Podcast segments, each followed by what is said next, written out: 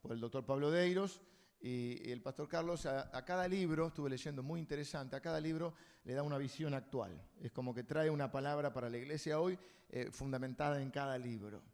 Vieron cuando hacemos las series que hay una tesis del libro, bueno, él saca una tesis de cada, de cada libro y sobre esa idea trabaja para una palabra para hoy. Así que es una Biblia sumamente eh, recomendable y está, ha, ha, salido ahora en el último tiempo.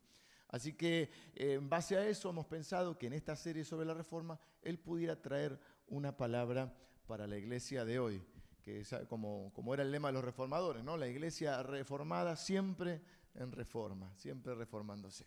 Así que Carlos, un honor tenerte, una bendición y un privilegio.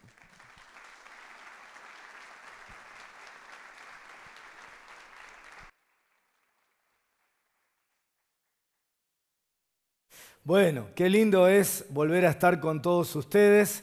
Siempre es un gusto, un privilegio compartir la palabra de Dios en esta casa, que de verdad la siento como la mía.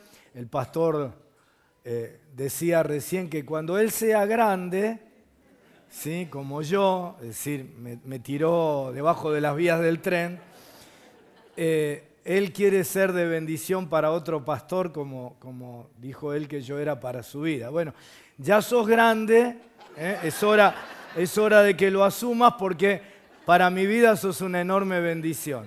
¿eh? de verdad lo es, de verdad. Ustedes tienen un precioso pastor, un equipo pastoral precioso, ¿eh?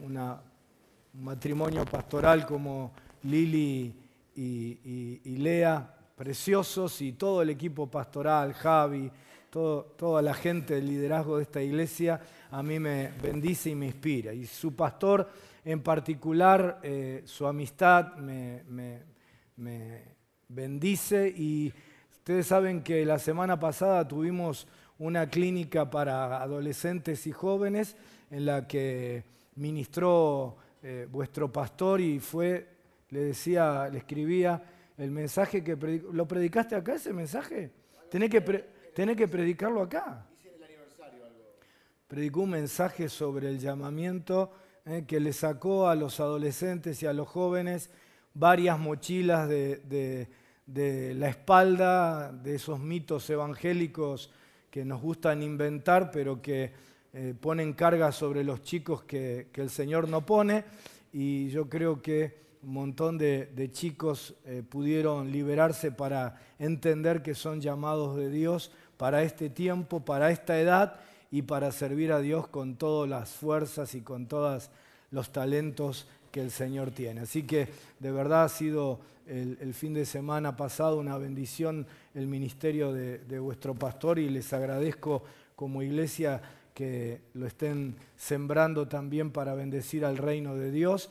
Eh, Liliana también está trabajando con otras pastoras eh, para la clínica de mujeres que tendrán muy prontito. Así que gracias hermanos por la siembra en el reino de Dios de sus líderes, de sus pastores. Bueno, después de esta presentación tan fantástica, de este resumen eh, tan extraordinario de la esencia de la reforma, eh, esto me, me simplifica mucho mi presentación para poder enfocarme en lo que el pastor me pidió que compartiera, que es la reforma que hoy necesitamos. A ver, yo no sé, ahí está. ¿Sí? no se ve mucho ahí, quedó medio diferente el color. Bueno, decía recién el pastor que el gran teólogo reformado del siglo pasado, Karl Barth, popularizó una frase ¿sí? que dice Ecclesia reformata semper reformanda, ¿sí? que significa sencillamente iglesia reformada siempre reformándose.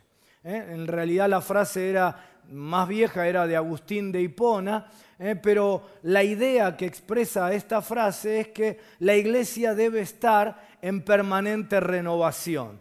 ¿sí? La iglesia no es que se renovó, no es que se reformó, sino que continuamente tenemos que estar ¿eh? revisando nuestra creencia y nuestras prácticas de manera de ajustarla a la que es verdaderamente, al que es verdaderamente nuestro metro patrón, que es la palabra del Señor.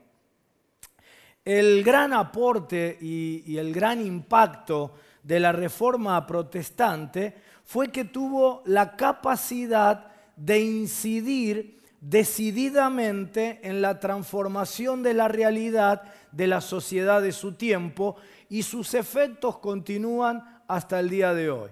Muchas de las cosas que forman parte del mundo moderno son el resultado de los principios de la, de la reforma. ¿sí? Y, y esa vuelta a los principios de la palabra de Dios no solo reformó la iglesia hacia adentro, sino que transformó la realidad de la sociedad. Y ese creo yo fue el aporte más significativo.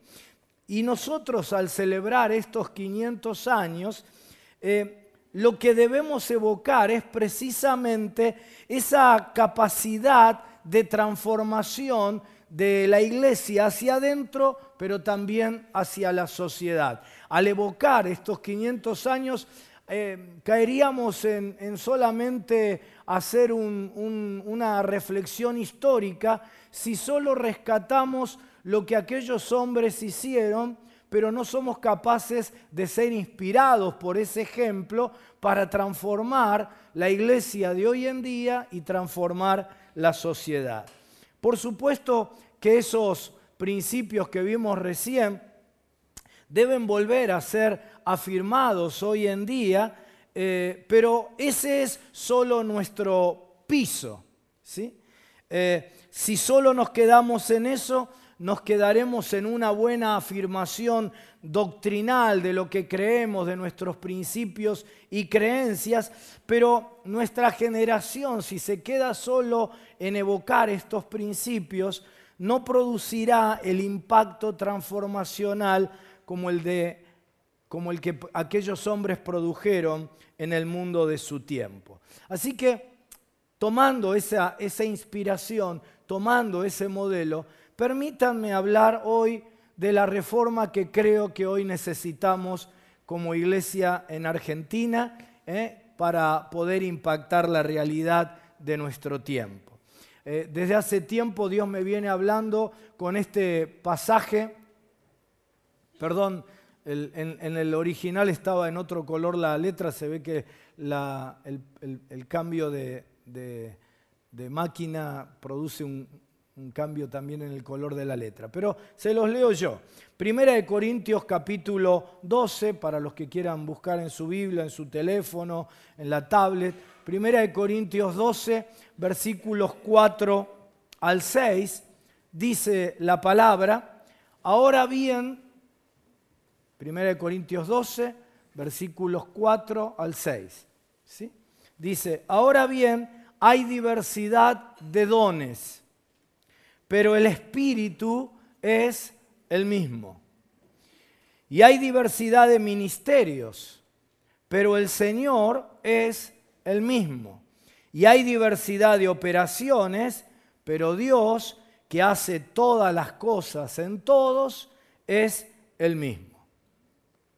La década del 60 trajo la recuperación del versículo 4, los dones del Espíritu. Con a finales de los 60, principios de los 70, con la irrupción del movimiento carismático, se produjo una recuperación de un, énfasis que estaba en la Biblia, pero que por distintas razones la iglesia había olvidado, y son los dones del Espíritu. Y esto fue una verdadera revolución en medio de la iglesia, una renovación extraordinaria, ¿no? El, el, saber que cada creyente tiene por lo menos un don o varios dones y la posibilidad de consagrarlos, desarrollarlos, servir al Señor con esos dones. La década del 90 trajo la recuperación de los ministerios de Cristo, versículo 5, ¿sí? que son los cuatro ministerios o cinco ministerios de Efesios 4, apóstoles, profetas, evangelistas, pastores, maestros. Y esto también fue un aporte extraordinario que todavía sus efectos se siguen eh, desarrollando en la vida de la iglesia. Y lo que Dios me está hablando desde hace ya varios meses es que nosotros tenemos que ser la generación que recupera el versículo 6, las operaciones del Padre, las obras del Padre. Jesús dijo, las palabras que yo os hablo, no las hablo por mi propia cuenta, sino que el Padre que mora en mí, Él hace las obras. Creedme que yo soy en el Padre y el Padre en mí, de otra manera, creedme por las mismas obras.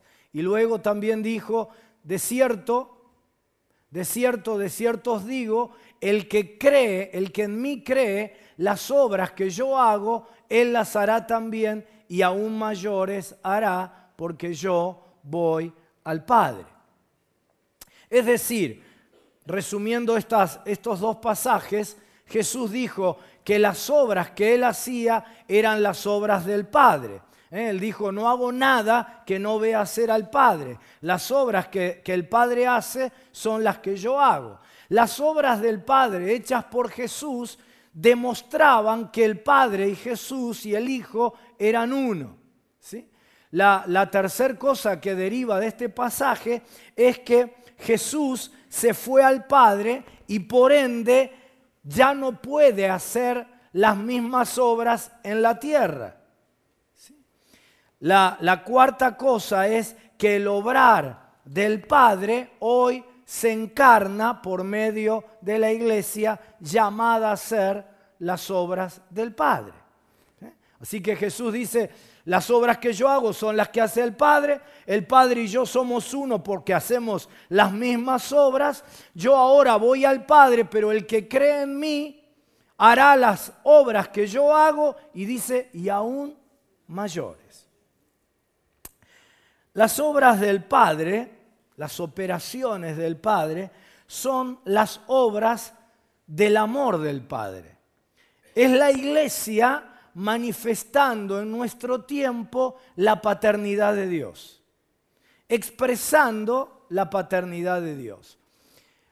Eh, el énfasis en los dones y en los ministerios trajo desequilibrios. Los dones se convirtieron en más importantes que la persona a la que ministro con el don. Yo tengo el don tal. Y damos gloria a Dios por la recuperación de los dones y tenemos que seguir enseñando y enfatizando sobre el descubrimiento, el desarrollo eh, y la dedicación de nuestros dones al Señor. Pero para muchos, ¿sí? el don se convirtió en más importante que la persona a la que ministro con el don. En otros, todavía peor, produjo orgullo, ¿no? Yo tengo el don. Cuanto más espectacular o visible sea el don, más orgullo eh, o más riesgo de orgullo eh, produce, ¿verdad? Eh, en, algunas congregaciones el, uso de los dones produjo iglesitas dentro de la iglesia, ¿no? Y están los del don tal, los del ministerio tal, los de, y, casi cada uno tiene su propia quintita. Eh, los ministerios trajeron también otro, otra recuperación de énfasis maravillosa. Pero ustedes saben, ¿no? Trajeron mayor problema que, si los apóstoles son apóstoles, si no son apóstoles, si hay apóstoles truchos, verdaderos, profetas. Y para muchos los, los ministerios se convirtieron en títulos. Es decir, yo cambié mi tarjeta en vez de poner Carlos Mraida pastor, pongo ahora Carlos Mraida apóstol, ¿no? Porque tenemos lamentablemente un liderazgo que necesita ser sanado en su valía, en su autoestima, porque nadie le ministró. ¿sí? Y entonces creen que poniéndose títulos van a tener una valía mayor, un reconocimiento mayor. ¿sí? En Brasil, donde el proceso está más avanzado que en Argentina, está lleno de apóstoles, ¿no? Entonces conocí a uno que se autotitula Pai Apóstol. Es decir, como ya, primero fue apóstol, pero como ya hay mucho, ahora es Pai Apóstol, es decir, padre de, los apóstoles. En Centroamérica hay otro que se llama Patriarca Apostólico, es decir, y, después va a ser, no sé, cuál super mega apóstol, ¿no? porque creen que son títulos que me dan a mí reconocimiento y valía de la gente, cuando obviamente la palabra ministerio significa servicio. Y, esto no va en contra del reconocimiento de esos ministerios, por el contrario, debemos seguir profundizando esto. Pero las operaciones del Padre, las obras del Padre, son las obras mayores. ¿Por qué? Jesús dice, ahora ustedes van a hacer las obras que yo hacía, porque yo ya no voy a estar en la tierra, yo voy al Padre. Así que ustedes van a hacer las obras que yo hacía y van a hacer obras mayores. ¿Cuáles? Las del Padre. ¿Por qué son las mayores? Porque Jesús dijo que el mandamiento mayor es amar al, al Padre, amar a Dios y amar al prójimo como a uno mismo. En eso se resume toda la fe, toda la religión, toda la ley. Es el mandamiento mayor. Porque también el apóstol Pablo dice, yo puedo tener los dones más espectaculares, pero si no tengo amor, y puedo tener los ministerios más destacados, pero si no tengo amor, nada soy. Y entonces dice, es el camino más excelente. En realidad el texto original, en, el, idioma original dice, usa la palabra mega, ¿sí? es decir, el, camino mayor.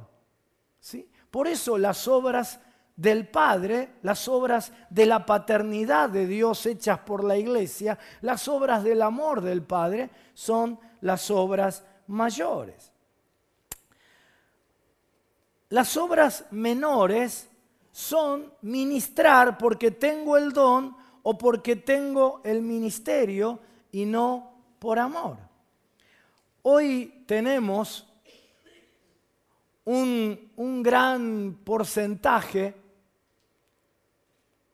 hoy tenemos un gran porcentaje de personas que están alejadas de Dios porque nunca conocieron al Padre. No, me sigan mucho el, PowerPoint porque se ve que se desconfiguró. ¿sí? Pero ahí iba, un, un diagrama que muestra que hoy en Argentina 66% de los que dicen ser evangélicos no se congregan. ¿Sí?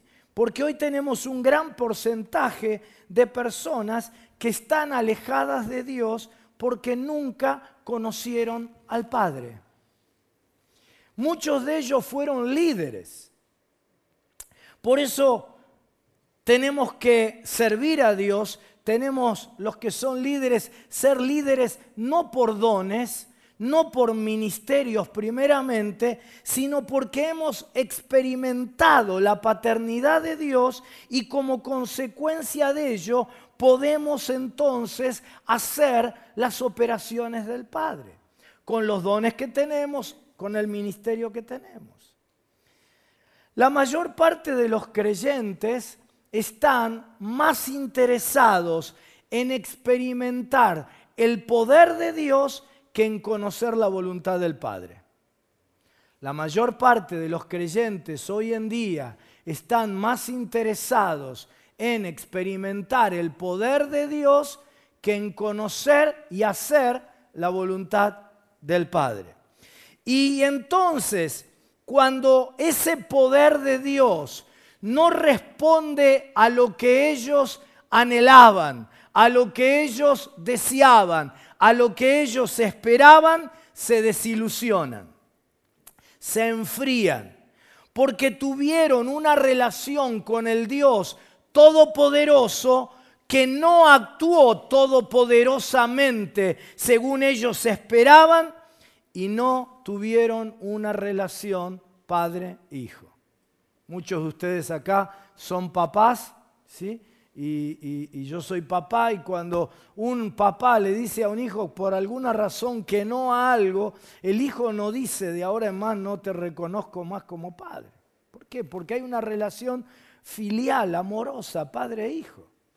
Pero muchos creyentes están enfriados, están alejados porque tuvieron una relación con el Dios Todopoderoso que no actuó todopoderosamente cuando ellos deseaban que actuara. ¿Serás vos el próximo desilusionado? Espero que no. La gente quiere conocer a Dios y a su poder para que Dios obre a su favor y manifieste su poder haciendo lo que ellos esperan. Pero a Dios eso no le interesa. Dios no quiere ser reconocido como Dios ni ser reconocido por su poder. Él quiere ser conocido como Padre. Y establecer con nosotros una relación padre-hijo, padre-hija. Por supuesto que Él es todopoderoso, por supuesto que Él es el Dios omnipotente, pero a Él no le interesa ser reconocido como Dios ni ser reconocido en su poder. A Él le interesa ser conocido como Padre. ¿Sabes que el diablo reconoce a Dios como Dios y reconoce su poder? Es más, se sujeta a la fuerza, pero se sujeta a su autoridad. Lo reconoce como Dios y lo reconoce en su poder. Pero el diablo no lo conoce como Padre, ni hace su voluntad. La gente, aún el menos espiritual, la mayoría creen en Dios, lo reconocen a Dios como Dios. Y aún los menos espirituales, en los momentos de prueba, de dificultad, recurren a Dios y, recurren creyendo que Dios puede obrar con poder en sus vidas. Por eso recurren a Dios cuando les aprieta el zapato. Reconocen a Dios y reconocen su poder, pero no lo conocen como Padre. No tienen una relación de hijos. Dios no, no quiere ser reconocido como Dios. Dios no quiere ser reconocido en su poder, sino conocido en su paternidad. Filipenses capítulo 2 dice, Cristo Jesús, el cual, siendo en forma de Dios, no estimó el ser igual a Dios como cosa a que aferrarse, sino que se despojó a sí mismo tomando forma de siervo, hecho semejante a los hombres. Ese pasaje conocido por todos habla de, de cómo Jesús se despoja de su divinidad para venir al mundo y hacerse hombre. Cómo se vacía de su divinidad para hacerse hombre no estima el ser igual a Dios. Juan capítulo 14 dice, si me conocisteis, también a mi Padre conoceríais. Y desde ahora le conocéis y le habéis visto. Felipe le dijo, Señor, muéstranos al Padre y nos basta. Jesús le dijo, tanto tiempo que estoy con vosotros y no me has conocido, Felipe. El que me ha visto a mí ha visto al Padre. ¿Cómo pues dices tú, muéstranos al Padre? Te pregunto, ¿cómo concilias esos dos versículos? ¿Cómo concilias estos dos pasajes de Filipenses y Juan 14? ¿Cómo es que Jesús se vacía de su divinidad y sin embargo muestra al Padre? O, para decirlo de otra manera, ¿cómo es que Jesús muestra al Padre si se ha vaciado de su divinidad? Porque Jesús vino a mostrar al Padre siendo hijo.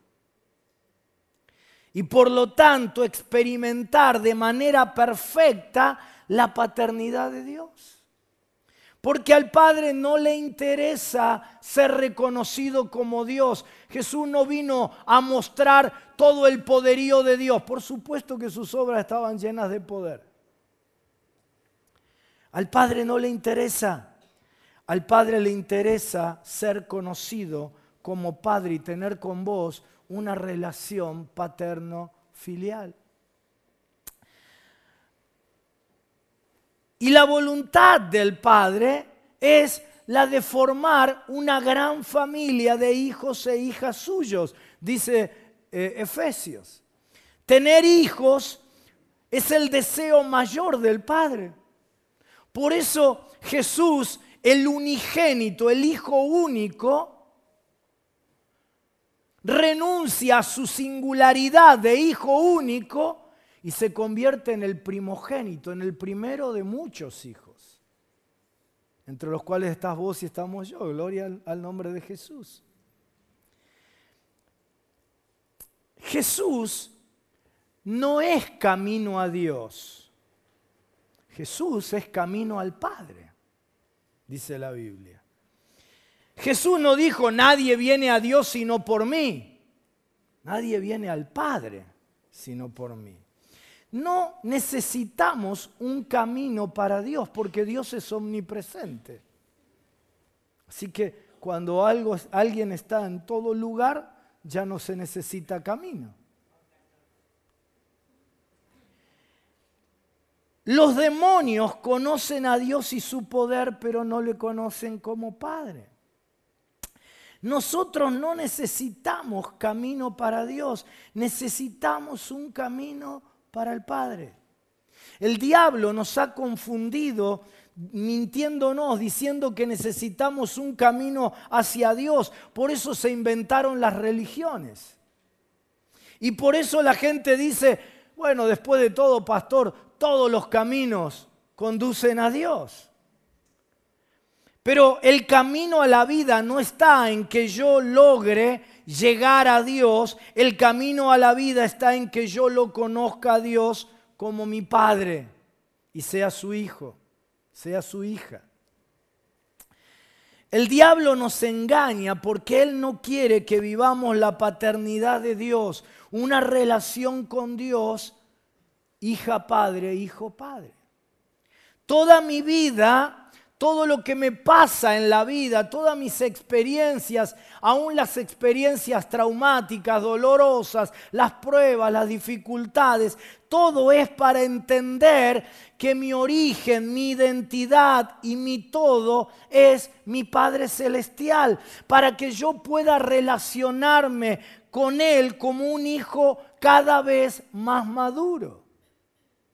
Todas las experiencias, las pruebas, las luchas, las victorias tienen como finalidad nuestra maduración.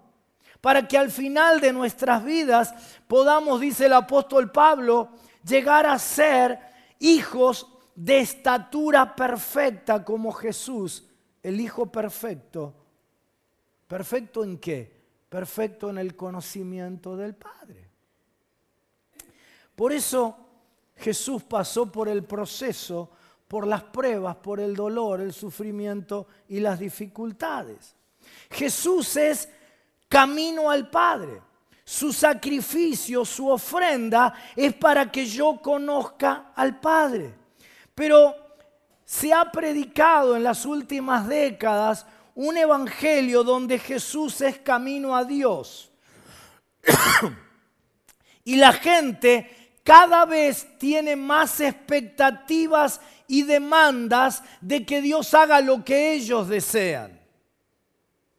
Y menos conocimiento del Padre y de su voluntad. Y en la vida quiero decirte que vas a tener, ya lo sabes, ¿verdad? Estamos acá en un grupo de adultos. En la vida vas a tener muchas experiencias de sufrimiento porque Jesús también las tuvo. Y en lugar de esconderlas, de disimularlas, para decir, miren, yo soy el, omnipotente, mandó publicarlas en la Biblia. Dice la Biblia en Hebreos capítulo 5, versículo 8. A ver, dale a la, siguiente diapositiva. Dice, hasta que todos lleguemos a la unidad de la fe. No, la siguiente, a ver, si la puedo pasar yo. No. Dice Hebreos 5.8, dice que aprendió obediencia por medio del sufrimiento. Sufrió porque estaba aprendiendo a ser hijo. La única forma en que él pudo experimentar semejante humillación como fue la tortura previa a la cruz, semejante dolor, sufrimiento, fue porque tenía una profunda convicción de lo que sí conocía. Jesús conocía la verdad de que Dios era su Padre que lo amaba. Y por eso enfrentó el sufrimiento. ¿Para qué? Para aprender a hacer la voluntad del Padre. ¿Te das cuenta de lo que dice Hebreos? Que aprendió a ser hijo por medio del sufrimiento. Pero el problema es que a los hijos de Dios hoy en día el sufrimiento, lejos de enseñarle a ser, mira ahí dice, y aunque era hijo, por lo que padeció, aprendió la obediencia. El problema hoy en día que a los hijos de Dios, nosotros los creyentes, el sufrimiento, lejos de hacernos hijos más maduros, nos aleja del Señor. Y como digo, hay cientos de miles alejados. Porque las pruebas, las dificultades, en lugar de enseñarles a ser hijos, les enseñó o les hizo perder su, su fe en ese Dios omnipotente. Y Jesús vino para hacernos hijos de su Padre. Y esta, querida iglesia, es nuestra misma vocación, nuestra misma misión. Nuestra vocación no es mostrar todo lo que Dios es capaz. Porque si no, ya no existirían necesidades en el mundo. Nuestra vocación es mostrar cuánto Dios ama. Cuando nosotros, los que quedamos en esta tierra para hacer las obras del Padre, mostramos el amor del Padre.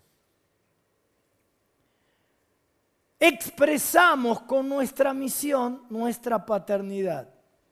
Porque Dios quiere revelar quién es Él a través de su Hijo Jesús y de nosotros sus hijos. Cuando hablamos de Jesús, bíblicamente hablando, hablamos de Jesús y de nosotros, de la cabeza y del cuerpo, inseparables. Jesús, aquel que lo llena todo y su cuerpo, la iglesia, la plenitud de Cristo. No Cristo la plenitud de la iglesia, la iglesia la plenitud de Cristo, dice San Pablo. La iglesia la que completa la obra de Cristo en esta tierra. La que hace las obras mayores. ¿Cuáles? Las del Padre. Expresar el amor y la paternidad de Dios a la gente en este tiempo. Juan capítulo 20 dice, entonces Jesús les dijo otra vez, paz a vosotros, como me envió el Padre, así también yo os envío. Y habiendo dicho esto, sopló y les dijo, recibid el Espíritu Santo. Como el Padre me envió, ahora los envío yo a ustedes. Y dice que sopló. Así lo envió el Padre a él. De la misma manera Él nos envía a nosotros. Así el Padre lo envió a Él. Génesis nos muestra, nos revela un Padre soplador. Todo lo creó soplando. El Espíritu Santo, el soplo de Dios, el, viento de Dios, ¿eh? se movía, dice, sobre la faz de la tierra, creando todo. Todo lo creó soplando. Dios dijo y fue. El soplo del Padre se hace palabra, se hace sonoridad y crea todo. Todo lo creó soplando. Y ahora Jesús envía a sus discípulos y antes de enviarlo, de enviarlos, sopla de su espíritu. El, apóstol Pablo habla de eso y, y dice, fue hecho el primer hombre, Adán, alma viviente. El postrer Adán, espíritu vivificante. Dios sopló dentro del primer hombre, del, primer Adán, y el primer hombre era un aspirador que recibió existencia, vida. Existía por el soplo de Dios. Pero ahí no estaba la vida completa. La vida existe cuando un hombre, una mujer, insuflados por Dios, entienden su propósito en esta tierra y soplan como sopla el Padre. Hacen lo mismo que papá. Por eso San Pablo nos dice que como seres humanos, como hombres y mujeres, solo aspiramos, solo recibimos, somos apenas, cuando hacemos eso, cuando solo recibimos y aspiramos, apenas somos almas vivientes. Almas que viven porque le soplaron. Pero en Cristo no solo tenemos vida, sino que somos impartidores de vida como hombres y mujeres que soplan.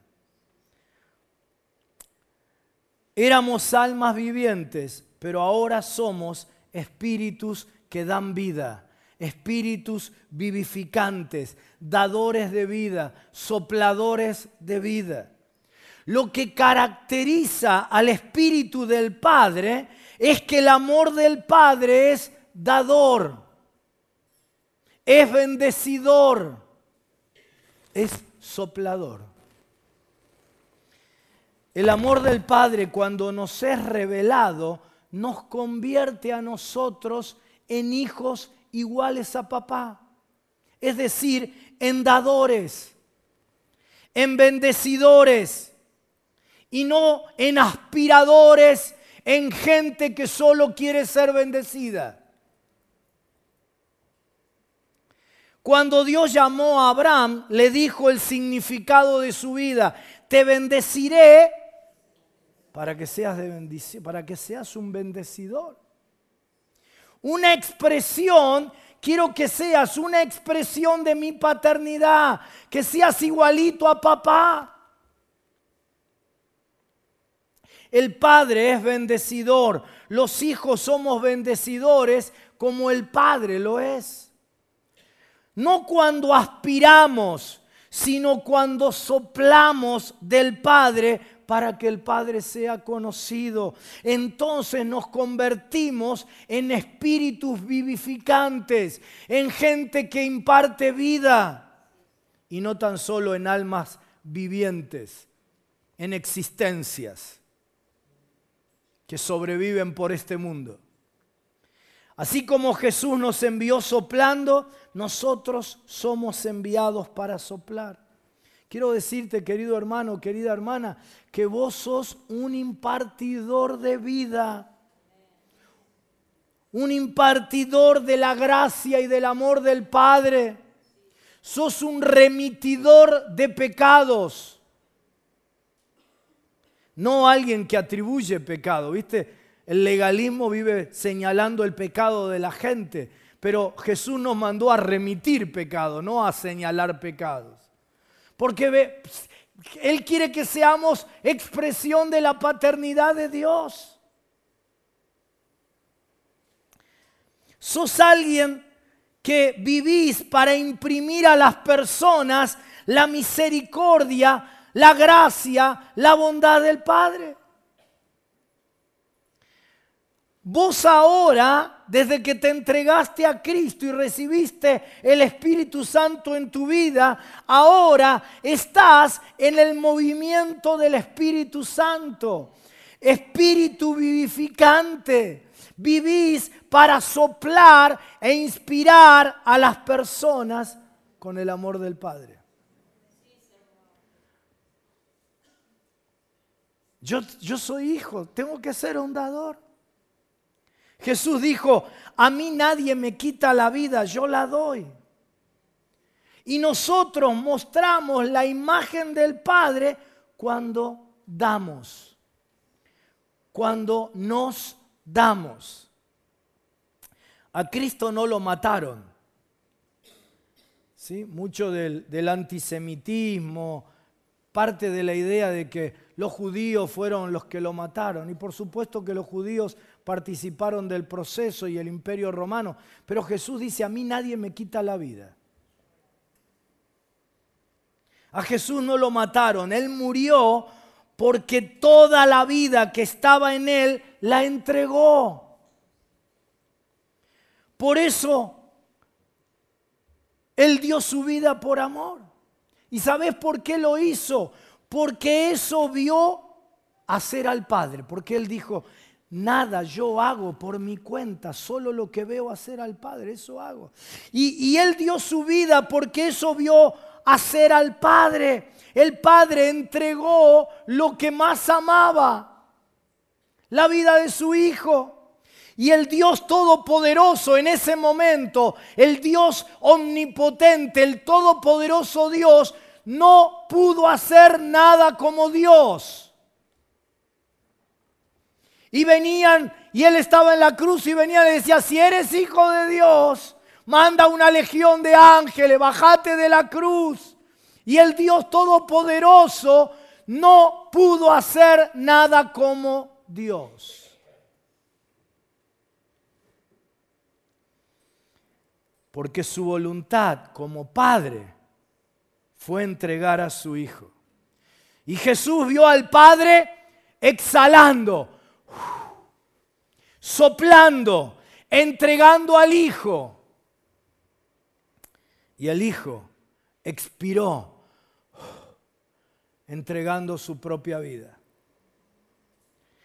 Y a sus discípulos los mandó soplando. Ninguno ya más le va a poder hacer daño a ustedes. Ninguno más podrá ofenderlos. Ninguno más podrá sacarles nada. Por eso no lleven nada cuando vayan en misión. Porque ustedes lo darán todo. Ustedes serán capaces de hacer todo a favor de la gente. Porque ustedes son como papá, bendecidores. Sabes, Dios no está procurando alabanzas. El Padre está procurando adoradores.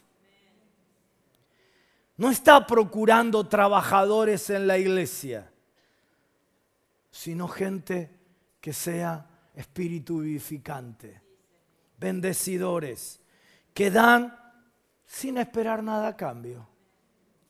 Gente que sopla y no aspiradores. En eso el Padre es glorificado, en que nosotros produzcamos fruto y que nuestro fruto permanezca. Mirá lo que dice el profeta Isaías. Dice, como la mujer encinta cuando se acerca el alumbramiento, gime y da gritos en sus dolores, así hemos sido delante de ti, oh Jehová. Concebimos, tuvimos dolores de parto dimos a luz viento. Ninguna liberación hicimos en la tierra, ni cayeron los moradores del mundo. Una triste descripción de la realidad de un pueblo de Dios que en lugar de transformar la realidad, ninguna liberación hace en la tierra. El pueblo de Dios, dice Isaías, está a punto de dar a luz, ya concibió, tiene contracciones, tiene dolores y cuando todo parecía que daría, parecería indicar que daría a luz vida, ¿qué dice? Dio a luz viento. En otras palabras, no parieron, no dieron a luz, sino que soltaron una flatulencia. Tenían la apariencia de embarazo, de gravidez, pero era solo una hinchazón. Soplaron un viento fétido del vientre. No soplaron con la boca, sino que expelieron con el vientre. Y somos nada más que vientre cuando para nosotros Dios es un Dios todopoderoso que está para satisfacernos. Y no un Padre amoroso que me sacrifica a mí, me entrega a mí a favor de la gente.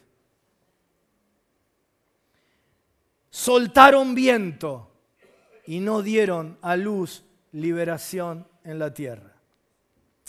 Somos hijos de Dios que muestran su paternidad, que hacen las operaciones del Padre cuando damos, cuando nuestra vida entregada alimenta a las personas. En lugar de ser cristianos egocéntricos que buscan solamente ser bendecidos. En lugar de ser como hoy pululan, líderes que buscan el poder para que el reconocimiento de las personas los alimente a ellos.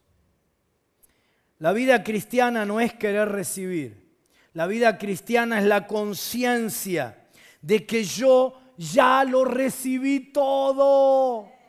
¿Sabías que vos ya lo tenés todo? Solo tenés que creerlo. Así que la vida cristiana es la conciencia de que yo ya lo recibí todo, por lo tanto ya mi vida no es preocuparme por recibir. Ya lo recibí todo. Y que ahora lo doy en función de hacer la voluntad del Padre y parecerme a Él. Y esa es la esencia del cristianismo. En este mes que estamos en los orígenes, volvamos al origen. Nuestro origen es Cristo, que se entregó por completo. Es nuestro Padre que entregó lo que más amaba. Fe es la conciencia de que el Padre me hizo participante de su naturaleza. Yo soy un bendecidor como el Padre es un bendecidor. Y yo estoy ocupado en esta tierra en, en, en, en, ser un elemento, un instrumento de bendición que muestre al Padre, porque ya fui bendecido en todo. Soy un bendecidor como es mi papá.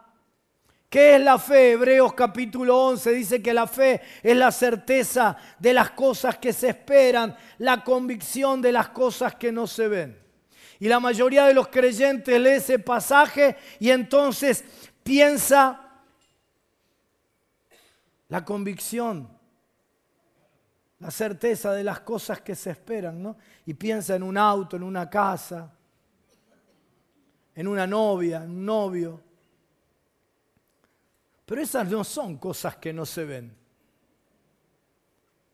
Yo quiero ese auto porque ya lo vi. Quiero la casa porque ya la vi. Me gusta esa mujer, pero el problema es que no gusta de mí. Y creo que entonces la fe es, tengo que activar la fe para que algo externo a mí venga a mí. Fe para que ocurra lo que yo quiero y no lo que Dios quiere fe en algo que venga de afuera hacia adentro, pero la fe bíblica, la fe verdadera, es para revelar lo que ya está dentro de mí, la naturaleza bendecidora del Padre que habita en mí. Dios le dijo a Abraham, serás de bendición y Abraham creyó y pasaron 25 años sin ver, pero él creyó que era padre de muchas naciones y él comenzó a llamar a las cosas que no eran como si ya fueran. Él se llamó a sí mismo padre. Respiración es un acto en dos tiempos. Inspiración y expiración o exhalación. A ver, hagan conmigo. Inspiración.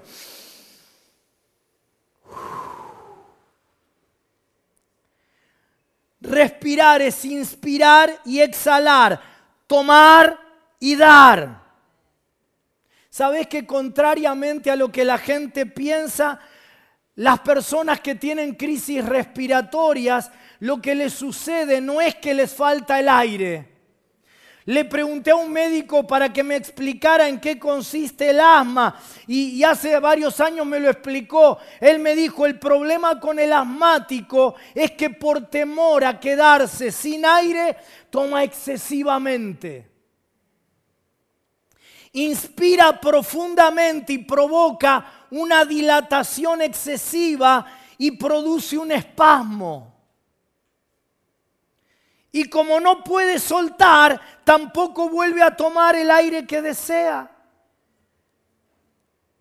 Tomamos oxígeno y exhalamos anhídrido carbónico. Pero el asmático u otras problemáticas de respiración quiere conservar todo el aire y se envenena sin saberlo, sin darse cuenta, al no expulsar y se asfixia.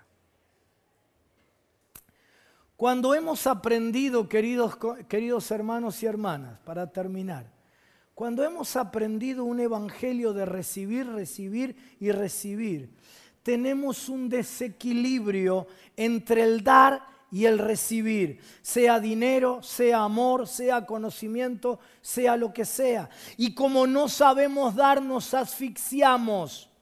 Con el tiempo nos falta el aire del Espíritu Santo. Por eso el Evangelio de Jesús dice, más bienaventurado es dar que recibir. Si tan solo creyéramos en eso, nunca nos faltaría no solo el aire, nunca nos faltaría nada. Porque Jesús también prometió, dad y se os dará. Creemos que la vida cristiana es recibir, que Dios me dé, que Dios me bendiga a mí, que su poder me toque, que me llene, que me bendiga. Ansiamos el aire y nos desesperamos por tomarlo sin darnos cuenta que lo que sobra es aire. Lo que sobra es gracia de Dios, bendición de Dios.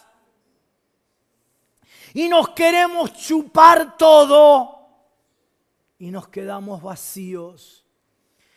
El que se quiere chupar todo el amor, nunca recibe amor. Gente me dice, pastor, gente por ahí que viene del exterior, del interior. Nadie me ama. Y le digo, ¿vos estás amando a alguien? ¿Te estás ocupando de alguien? No. Mientras vos no des, jamás vas a recibir. El que se quiere chupar todo no puede dar y por lo tanto no experimenta amor. Y así con todo. ¿Sabe? Me encanta esto, la palabra griega, asma, es una palabra griega, significa estrechez de pecho. Tenemos un interior estrecho y terminamos viviendo vidas estrechas, ministerios estrechos. Ahora ayúdenme otra vez. Todos ahora tomen aire, inspiren. Nadie suelte por tres horas el aire.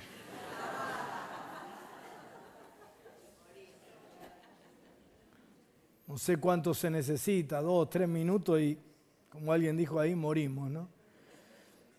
Por falta de aire. No, por no poder soltar el aire. Yo fui inspirado por un padre que sopló sobre mí. Cuando yo fui inspirado por mi padre, lo fui para ser alguien que como Él sopla sobre los otros. Cuando, quiero que te pongas la mano en el corazón, ¿no? Cuando, a ver si, si podemos ir a esta escritura. ¿Podemos pasar? Bueno, cuando vos lees sed llenos del Espíritu Santo, ¿qué pensás?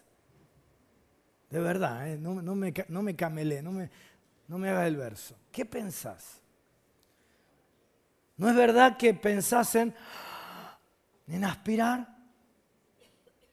¿En que te soplen? ¿En que alguien venga y te llena? ¿Te llene? Una más, a ver. Todos pensamos eso, ¿verdad? Ya puedes sacarte la mano del pecho. Qué obedientes que son ustedes, ¿no? En mi iglesia hubiera dicho así, la gente se la pone en la espalda la mano. Una más, a ver. Cuando vos pensás en esto, ¿en qué pensás? En que alguien te llene, te soplen, que yo aspire. Pero si ponemos una más, mira lo que dice el texto. Sed llenos del Espíritu, hablando entre vosotros con salmos, con himnos y cánticos espirituales. Así que soy lleno soplando, hablando, dando, impartiendo. ¿Por qué hay tantos cristianos débiles? Porque viven aspirando, sin conciencia que ya lo tienen todo en Cristo, que la naturaleza del Padre les ha sido impartida que todo lo que pertenece a la vida y a la piedad ya nos han sido dadas y nos ha hecho partícipes de la naturaleza del Padre. Por eso hoy la iglesia necesita una fuerte renovación, porque en las, últimas décadas nos hemos convertido en cristianos Dráculas, que venimos a chupar. Y el gran aporte de la reforma protestante del siglo XVI fue que las personas conocieron solo por gracia a Jesús como su Salvador por medio de la fe revelada en las Escrituras. Y entonces, cuando conocieron al Padre, hicieron un aporte que transformó la realidad de su sociedad a nivel individual y a nivel de lo macro cuyos efectos perduran hasta el día de hoy. ¿Cuántos de ustedes quieren ser llenos del Espíritu Santo en esta mañana? Ponete de pie entonces. A mí me encanta orar por la gente, soplar bendición sobre la vida de la gente, pero en esta mañana vas a ser lleno del Espíritu Santo, como dice la palabra. Juntate con la persona que tenés al lado y en lugar de pedir algo, impartí de lo que ya está dentro tuyo bendecí al que está al lado tuyo. Una palabra de bendición, una oración que imparta vida, porque vos sos alma viviente, no, sos espíritu vivificante. Bendecí al que tenés al lado, yo te bendigo en esta mañana en el nombre de Jesús.